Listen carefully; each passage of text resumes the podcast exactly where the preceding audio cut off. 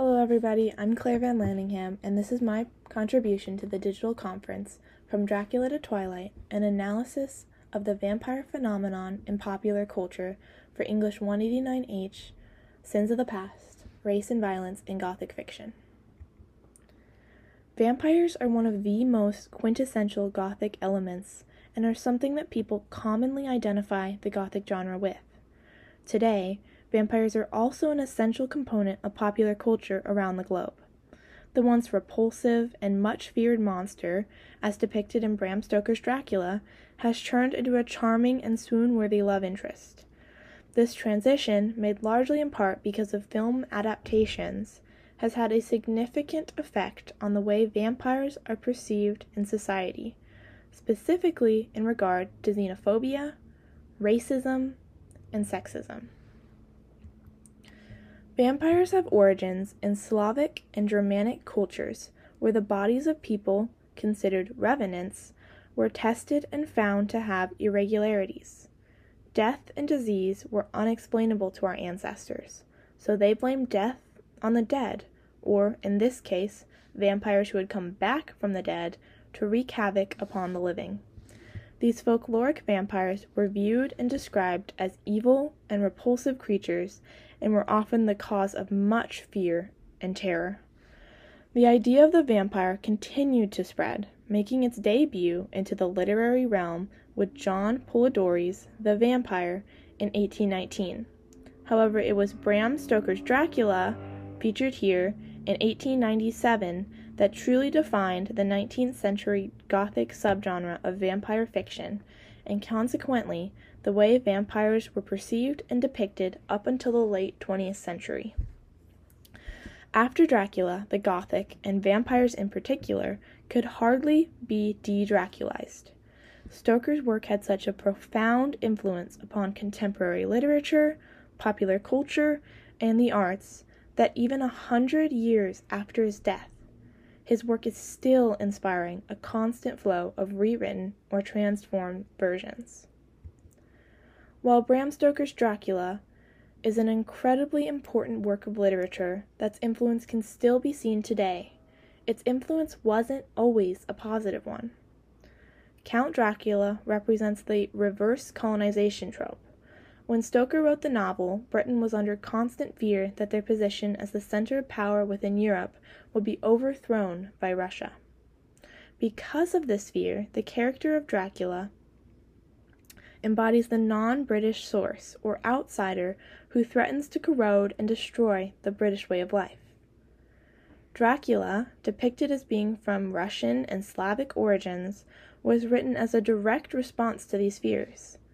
Stoker based the villain of his novel off of the folklore surrounding a very real person, pictured here, Vlad Dracula, who was often referred to as Vlad the Impaler. Vlad Dracula was known for his immense brutality, a brutality that continued to be attributed, attributed to Russians and Bulgarians, particularly when it came to targeting females. Count Dracula was written to reflect this stereotype and to serve as a warning against what would happen if Russians or Eastern Europeans came to Britain. Dracula was also written in response to the British fear of Jewish influence. During the time Dracula was written, there was an influx of Eastern European and Russian Jews immigrating to Britain. The British believed the Jews would spread disease and contamination, specifically smallpox, scarlet fever, and measles, for which they had no way to defend themselves, and which they thought would wipe out their existing population. Jews, therefore, became synonymous with poor hygiene and repulsive appearances. Count Dracula, too, was repulsive and diseased with vampirism.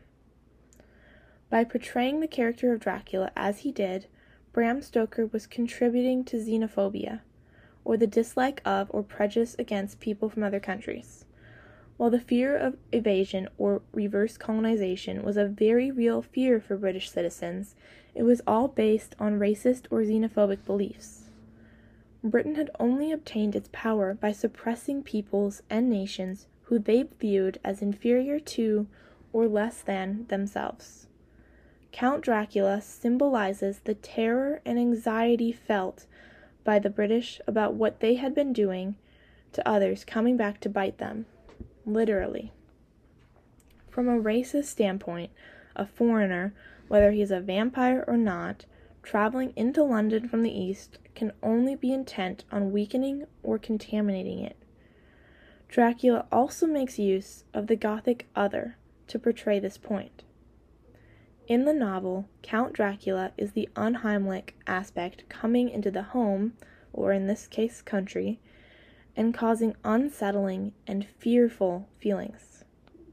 Comparing immigrants, Jewish people, or diverse people groups as others further displays the, the xenophobic, racist, and anti Semitic views present in Bram Stoker's Dracula, as well as in the portrayal of vampires in general as it continued its evolution into film. The vampire genre first made its debut into mainstream culture through the stage, but its greatest influence was felt through film. Cinematic adaptations evolved the vampire from a repulsive, ghoulish beast into the charming, aristocratic gentleman vampire of today. The very first motion pictures were often adaptations of classic Gothic literary works, such as Mary Shelley's, Mary Shelley's Frankenstein, Robert Louis Stevenson's The Strange Case of Dr. Jekyll and Mr. Hyde, and of course, Bram Stoker's Dracula. One of the first vampire films, considered by many, including Stoker's wife, to be an illegitimate child of Stoker's work due to its similar characters and plot but lack of authorization, was F. W. Murnau's Nosferatu in 1922. Nosferatu was a silent German film that featured a repulsive, rat like vampire, as you can see in the top right corner. The first authorized film adaptation of Stoker's novel was released in 1931 and was directed by Tod Browning. Browning's adaptation replaced the classic Victorian setting found in Stoker's novel with an updated 1920s version, while still depicting the vampire as a fairly scary, hideous figure. The film gives Count Dracula social skills and an ability to blend into society, which makes him even scarier. As you can see in the bottom picture, he's not nearly as repulsive as the other vampires. Dracula also keeps with the tradition of his predecessors in using the figure of the vampire to promote racist and sexist Victorian ideals. Once again, Dracula is exoticized in order to reflect fear of invasion by foreigners. The film also features a strong theme of patriarchal society, where the vampires pre- where the vampire preys on helpless women. For women during this era, the figure of a vampire represented a very real fear. Men using their privilege and power to take advantage of or oppress them. Most vampire film adaptations continued to follow the pattern of Browning's 1931 film, containing similar characters, storylines, and historical and geographical settings. It wasn't until Francis Ford Coppola's Dracula in 1992 that the vampire as a character really began to change. Francis Ford Coppola's cinematic adaptation of Bram Stoker's Dracula finally gives the character of Dracula, pictured in the top left, a motive for his actions love. While he still appears repulsive, making, making Dracula a lover changed the vampire from a creature of horror to a romantic hero that audiences could and did root for. Not only did it redeem an unredeemable monster, but Coppola's version also changed the audience from adult viewers to teenagers and paved the way for countless film countless films and television series that followed. These movies and shows all featured a vampire that was no longer meant to scare, but instead existed as a supernatural being in a normalized setting. The vampires attended school, and experienced all the usual teenage struggles and insecurities. It's this superficial, lighter version of the vampire that remains a staple within popular culture today. Perhaps the greatest example of this current version of the vampire is found in the blockbuster hit Twilight. Twilight largely features teenage vampires that, for the first time, do not resemble immigrants, but instead are wealthy and nice looking. This portrayal of vampires as an attractive, bad boy or rebel type who defies authority but would do anything for love results in a switch from feeling the threat of the other to feeling the allure that the other possesses. In Twilight, this is easy to see as Bella Swan, a human, falls in love with Edward Cullen, a vampire, and hundreds of thousands of teenage girls fall in love with him too.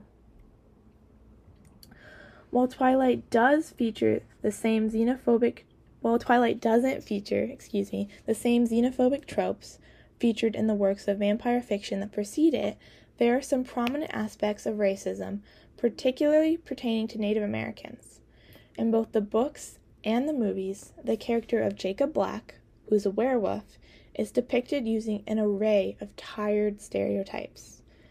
These stereotypes damage the work Native people have been doing for centuries to overturn heartful, harmful and hurtful images, and instead have made them more popular than ever.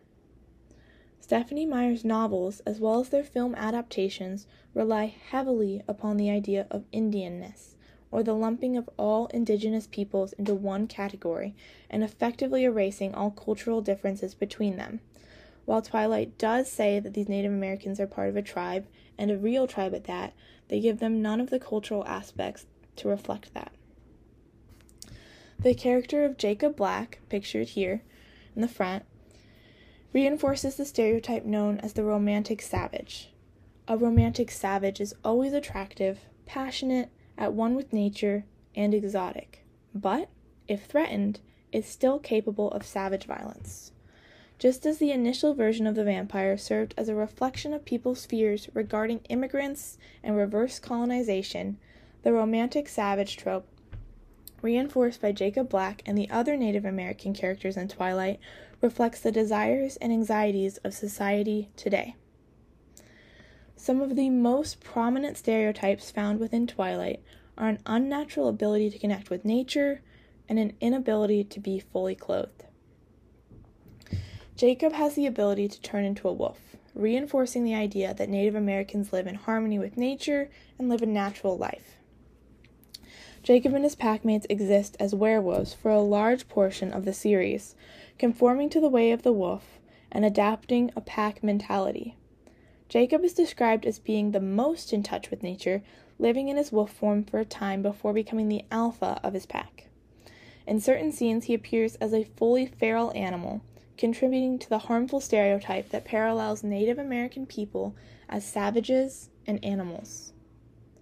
The constant transition into wolf form also leaves Jacob and his packmates without shirts for a large portion of the series. Having the Native American characters, who appear to be extraordinarily fit, in a constant state of nudity only furthers their fetishization. Their bodies are also constantly commented on by Bella and the other female characters with specific concentration on the attributes that stem from their heritage, which is extremely racist.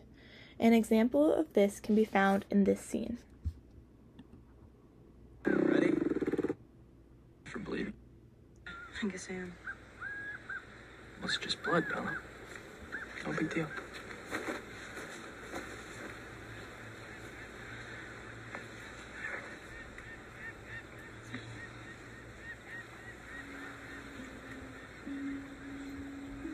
What are you staring at? You're sort of beautiful. As you can see, the movie finds every excuse to get Jacob without his shirt on. It's also important to note how Bella calls him beautiful rather than handsome or attractive, which is most likely due to his long hair and skin tone. Although reinforcing racist and stereotypical beliefs about Native American culture, Twilight does work to counteract some of the harmful sexism that exists with the earlier versions of the vampire. Prior to Twilight, the vampire had largely been depicted as a male who treated women as goods that had to be protected from rivals and existed strictly to feed the male desire for sex, comfort, children, and blood.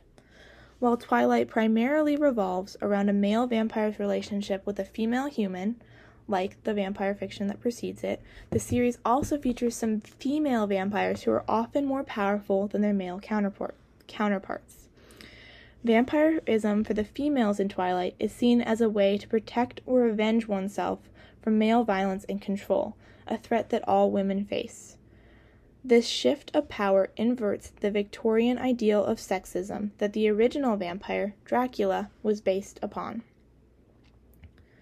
Vampire fiction has evolved immensely since the original Dracula was published in 1897. While still maintaining its relevance and popularity within culture, it's been able to maintain it's been able to maintain this popularity due to the vast adaptability that vampires possess. From horror to comedy to romance, the figure of a vampire can fit in fluidly with any genre. Its popularity also comes from the ideas that a vampire represents. To us, vampires are a symbol of eternal youth, endless beauty, and limitless strength, things we wish we possessed. Vampires also represent our greatest fears death, murder, and the undead. In this way, we are attracted to vampires and vampire media the same way we are attracted to shows and movies that feature serial killers. We want the thrill of interacting with danger while knowing we are safe from any actual harm. The sublime nature of the vampire to be both terrifying and awe inspiring is what continuously draws audiences to it. While historically filled with countless racist, sexist, and xenophobic ideas and tropes, vampires have remained a staple within the Gothic and within popular culture. Developing from an ugly, terrifying monster to a romantic gentleman, the vampire figure has undergone massive evolution since its debut in Bram Stoker's Dracula in 1897 and yet the vampire continues to be an important component of literature, film, television, and culture today. Thank you.